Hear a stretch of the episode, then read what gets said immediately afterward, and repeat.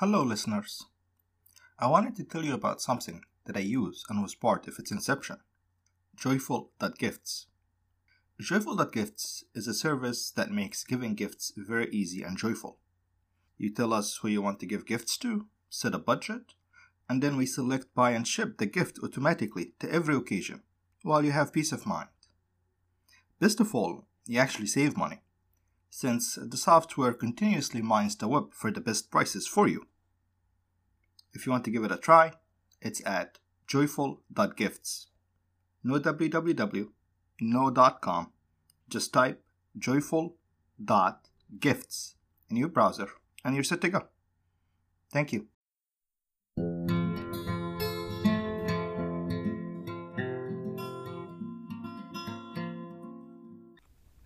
Hello, and welcome to the History of the Copts, episode forty, Disintegration. So last time, we ended with the death of Justinian in five sixty-five A D, leaving the empire with a huge territorial expansion, but with really big problems. To quickly wrap up his reign, before he died, the war in Italy was concluded with a technical Byzantine hollow victory, as Italy was nothing more than a depopulated pile of ash after two decades of war. The situation in North Africa was better, especially with a quick campaign that got some of Spain back, but it did not really help the overall situation. With Persia, the actual war turned into a ceasefire, which turned into a Cold War, a tense frontier where both sides deeply distrusted each other. In the capital, Bob Theodosius was nearing his end, and he started preparing for a successor to lead the Miaphysites after him. After a couple of setbacks, it seemed that ordaining a Miaphysite patriarch for Antioch would be the best way to do it. Remember, Antioch was in a really bad shape at this point, so a Miaphysite patriarch will both help the city and not be necessarily tied down to the actual place. Now, the obvious clear choice for a successor was Jacob Baradaeus, but as a bishop already, he could not really transfer into Antioch. Yet still, Bob Theodosius could have found ways to make it clear that Jacob is to lead the Miaphysites after him. But he did not, and he looked really hard for someone else to follow him. You see, Bob Theodosius was never really a big fan of Jacob's mass ordinations. Back when Anthimus was the patriarch of Constantinople, Jacob was reminded in a letter with the biblical verse of, "Do not desire many useless children." And Theodosius have consistently stuck with his original stance that Miaphysite clergy were only to be ordained under extreme circumstances. Until his last day, he hoped for, quote, "the illumination of the heart of the peaceful and victorious emperor," and the rapid reunification of members of the church. Jacob Baradaeus, on the other hand, had seen the writing on the wall, and pretty much proceeded with his own ordinations despite Bob Theodosius' stand. So, when it came time to pick a successor, Jacob, despite his energy and success, was on the bottom of the list. Now, I don't want to overblow the differences here. The two men clearly got along, and Jacob was definitely on the list, so to speak. He just wasn't the preferred choice. And in any case, in a nice diplomatic move, Bob Theodosius asked Jacob to personally participate in the consecration of his secretary, a man named Paul, as the patriarch of Antioch, who would be, according to Pope Theodosius' plans, the designated successor to lead the Miaphysites. Paul was born in Alexandria, and a lifelong Miaphysite, and he played an instrumental role in combating the Thraciast group that we spoke about last week. So on the surface, he was not a bad choice at all. But he was no Jacob Baradaeus or Bob Theodosius, and rather than rally the Miaphysites to him, he would make the movement splinter into various factions by consistently miscalculating his position. For now, so, he still had Bob Theodosius at his back, so he was still away from those mistakes. To smoothen the transition, just before Bob Theodosius died, he inaugurated a Miaphysite home synod of bishops and took several of Severus's church canons and added to them, forming the disciplinary canons of the new Miaphysite church. Finally, he gave Paul the right to act as his representative in Egypt and instructed him to ordain Miaphysite bishops in there. Thus, before Pope Theodosius died, Paul had authority in both Antioch as its bishop and in Egypt as Pope Theodosius' representative. On top of that, he had church canons and a standing synod of bishops, giving him everything that a patriarch needs to run a church effectively. With those parting gifts, Pope Theodosius saw the death of Justinian and the elevation of his nephew, Justin the Second, and then passed away a few months later. The new emperor, for his part, granted Theodosius a magnificent funeral, and Theodosius went down as a man who fought for unity and Miaphysite orthodoxy to his last day. In some periods of history, sticking around and surviving with a set of principles is a remarkable achievement in of itself. The reign of Justinian was one of these periods, especially for the church. Pope Theodosius not only stuck around and survived all of Justinian's policy changes with his set of principles, he actually managed to propagate Christianity in Nubia and keep the Miaphysite movement from splintering into various factions. His last act was to ordain a bishop for Nubia, officially incorporating the area under the Universal Miaphysite Church and cementing his legacy as the first exclusive Miaphysite Coptic patriarch, despite his consistent efforts to avoid that title. Now, with the benefit of hindsight, we know that the Byzantine world order was in trouble, and that it would gradually disintegrate with the inhabitants of the empire, at least in Egypt, gradually seeing less in common with their rulers, with their religious differences playing their part in that process. But on the ground, the age of Justinian was not really seen as a dividing moment. No, what was seen was a continuation of the same old policies and solutions to the problems facing the empire. His successor, Justin the Second, was actually very sympathetic to the Miaphysites and made serious efforts to find some common ground between the two camps, but he was faced with some serious financial problems that literally, and I mean literally, drove him mad. You see, a basic tenet of the Byzantine foreign policy was to use money to divide or buy off hostile neighbors, which made practical sense, as it was often cheaper than war. But the empire had no money after Justinian, so that kind of broke things down. The hard-earned conquest of Italy was practically lost to a Germanic tribe named the Lombards quickly. Central Europe was constantly under raids from neighboring barbarians. And worst of all, war broke out again with Persia.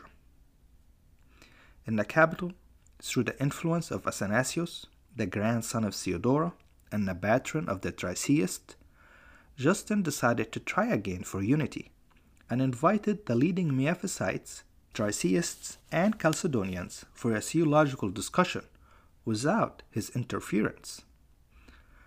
Those discussions were actually quite productive and led to some practical results. First, the Triceists finally completely folded, and their two bishops went back to the Miaphysite hierarchy. Second, a deal was struck with the Chalcedonian Patriarch of Constantinople that communion would be restored if the Henoticon of Zeno was restored as the foundation of the faith, plus adding Severus to the list of bishops mentioned in the liturgy. But the problem with that deal was there was already two church hierarchies in Syria, and the deal meant that one of them had to go. The Patriarchy of Antioch specifically had two bishops, Paul, who we mentioned earlier, and a Chalcedonian one. Under this agreement, it looked like Paul would lose his position, as he was ordained after the Chalcedonian Patriarch, and this was a problem, as he was, at least on paper, the designated leader of the Miaphysites. To make matters worse, due to his earlier efforts against the Tritheist, Paul and that group did not get along at all, and it was them who organized the discussions in the first place. So, in those discussions, Paul was persona non grata, and Jacob Baradaeus was the leading negotiator for the Miaphysites. So it was no surprise that Paul found himself on the losing end, and not very happy about the whole thing. Unfortunately, despite Theodosius' best effort to leave a stable succession, the Miaphysite movement lacked a clear leader who can give this agreement legitimacy. Jacob and Paul were on a collision course, and it showed clearly in the failure of this agreement. You see, after the elite bishops finished their meeting in the capital, an imperial officer traveled to the influential monasteries of the Miaphysites in Syria to try and get buy-in from the monks. A very smart idea, as this is where the passionate heart of the movement was. If the bishops accepted the agreement, and the Syrian Miaphysite monks did, then it was only a matter of time until Egypt will follow. But unfortunately, the Syrian monks were split between Paul and Jacob, and with a deep sense of distrust of anything coming from Constantinople. As such, Paul's side ended up carrying the day, and the agreement crashed in the rocks of the Syrian monasteries. For his effort, Jacob Baradaeus lost a lot of his influence and was threatened with excommunication from some of the more extreme monastic elements. To give Justin the Second credit, so, he did not give up, and after a couple of years, he tried again. This time, he completely pushed Paul and his entourage out, going as far as to imprison a bishop close to Paul, and he decided to publish the results of the discussion as an edict, with or without the monks' buy-in. Fortunately for Jacob's reputation, so, he was not a part of that second round of discussion, as he was held back from going to the capital by a group of monks who feared for his life, or even worse, his orthodoxy. The result of that second round of negotiation was an edict of Justin the Second in five seventy-one A D, which was, in all fairness, heavily leaning toward the Miaphysite camp. As always, I posted the full text as a supplement on the website, but here is its memorable quotes. Justin wrote that it was, quote, right to confess one incarnate nature of the God Logos. Then he followed that up with, while contemplating the differences of the natures, we affirm that they are two, without, however, introducing any division. For either nature is in him, whence we confess one and the same Christ, one Son, one person, one substance, both God and man together. So, in essence, it was a repackaged Henoticon of Zeno, and attempted the same solution that failed earlier in Justin's reign. In response to that edict, Paul, who had been sidelined this whole time, announced that he is ready to accept it if it was made clear that it replaced Chalcedon.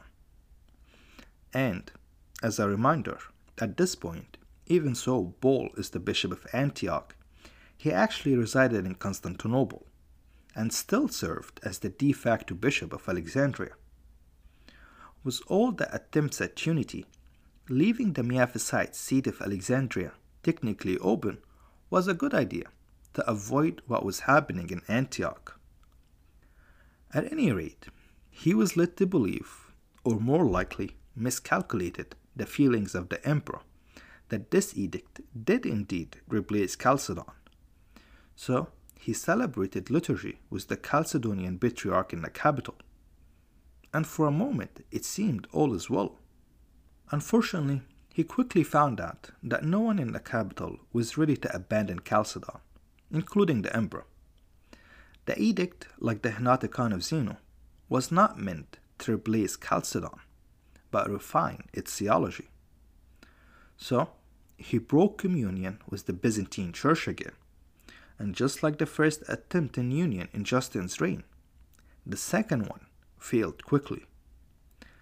Now, as you can imagine, Justin was absolutely infuriated at the Miaphysite leadership. At the core, nothing could satisfy the Miaphysites but the direct condemnation of Chalcedon. But if Justin did that, then he would immediately lose Palestine, Constantinople, and the West, who could not tolerate this move. The only way that seemed viable was either to let the two churches be and not get involved, or to try to get one disappear. And as the first option was incompatible with Byzantine church and state political philosophy, nothing was left but the second choice. It seems crazy to us now that two organized churches cannot just coexist in a huge geographical area that the empire governed. But to the Byzantines, a one church, guided by a chosen vassal of God in the person of the emperor, was the foundation of their world order. Anything else would mean failure and, more importantly, the wrath of God. An emperor tolerating heretics is a bad emperor, period. No matter how much damage persecuting those heretics would cause to the health of the empire. As such, Justin completely gave up and decided that it would be best to make the Miaphysites disappear. The details here are hazy, as this was about the time that Justin could not handle the stress of the job and, as I mentioned earlier, went crazy. At a minimum so, it seemed that the Miaphysite churches in the capital were closed, and several leading Miaphysite bishops, including Paul, were imprisoned. The final straw in his breakdown was the reigniting of the war with Persia, and the now very familiar destruction and depopulation of Syria. His wife briefly took over, then convinced him to abdicate and elevate a competent general named Tiberius to co-rule with her. Tiberius, at his elevation, did the best that he could in the trying circumstances. He reversed Justin's edicts in regard to the Miaphysites, and basically let them be. The empire could not afford to persecute its own citizens at the moment. He also managed to press the pause button and the territorial losses in Italy and Central Europe, and bought an expensive peace from Persia. In his brief four-year reign, Paul, Jacob, and the Copts saw enough of a breathing room to finally ordain a Miaphysite bishop of Alexandria after a ten-year hiatus following the death of Theodosius, when the seat was empty. At this point, there weren't really any more efforts of unity, and in the same time, there was not a lot of pressure on the Miaphysites. So really, there was no excuses to keep the seat open.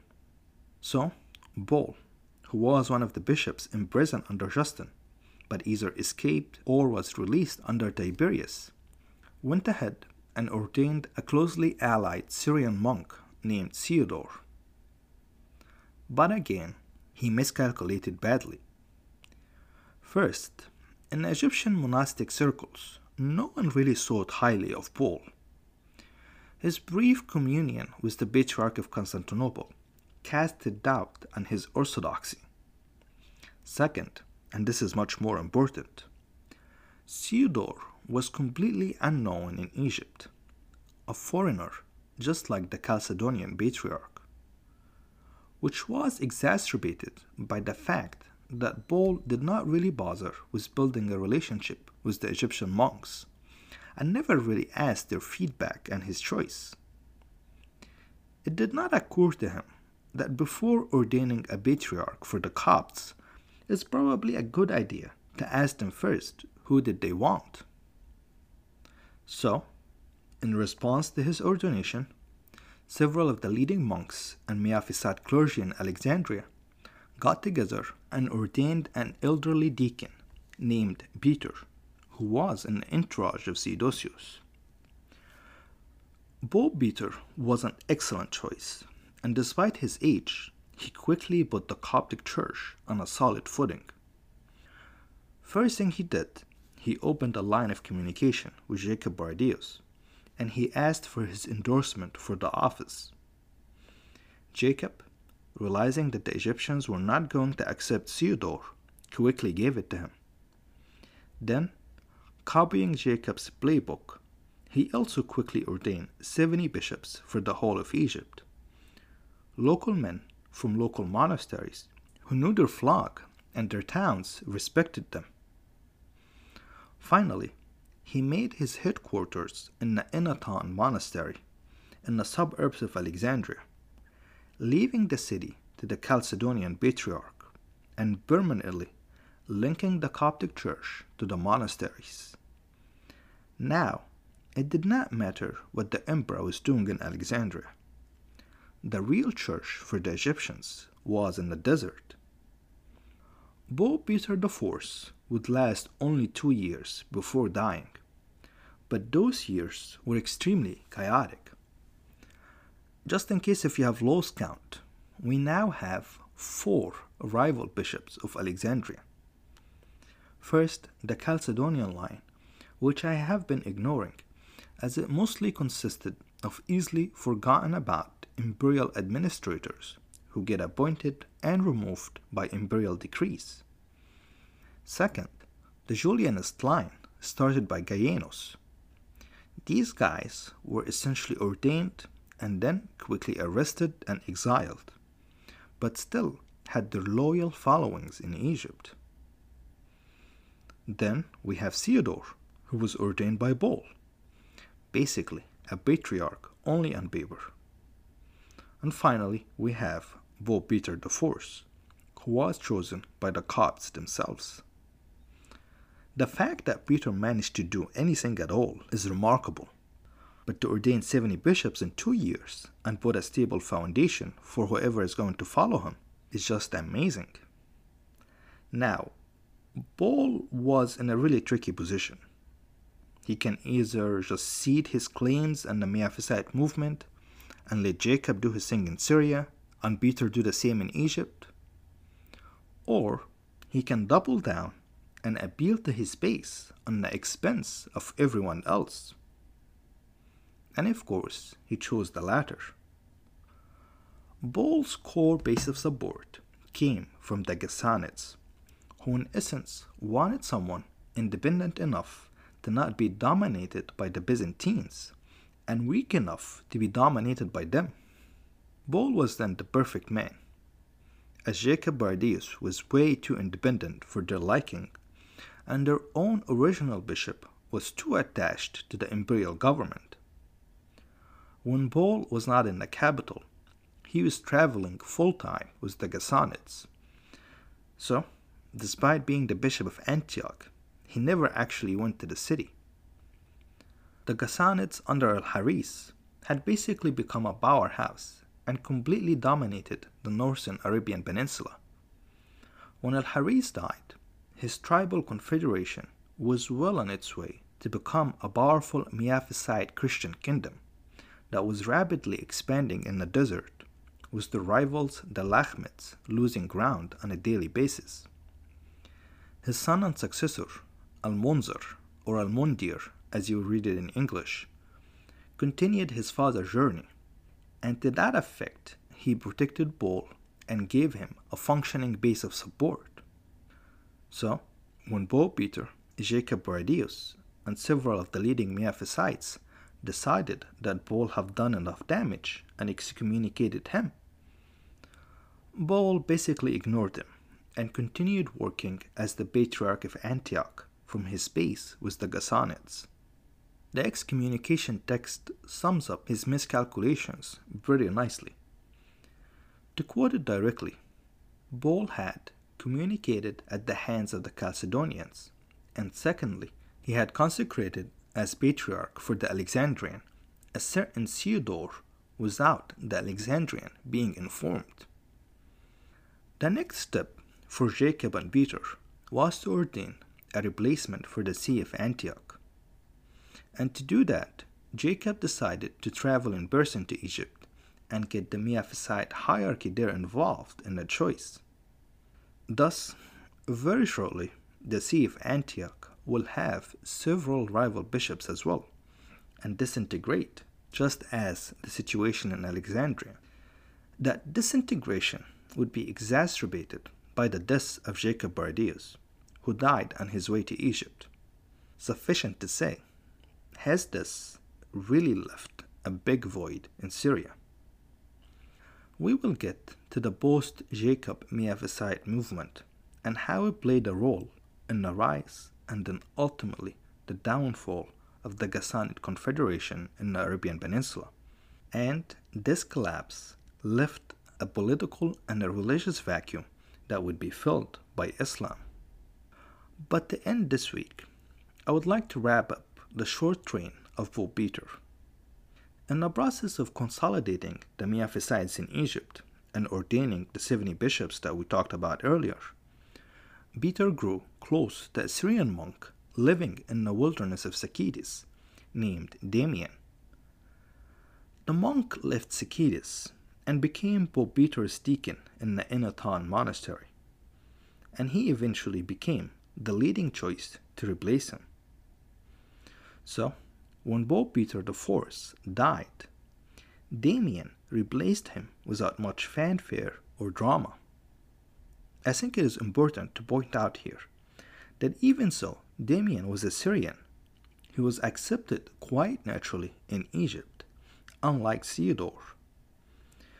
The difference is here was that Damian had lived in Egypt for a while now, and was well known in the Egyptian monastic circles.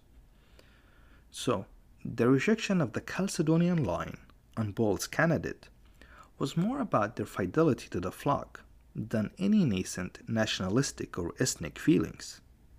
But in any case, by five seventy-eight A D, both Jacob and Peter were dead. Paul of Antioch was excommunicated, and Damian was a brand new Patriarch of Alexandria.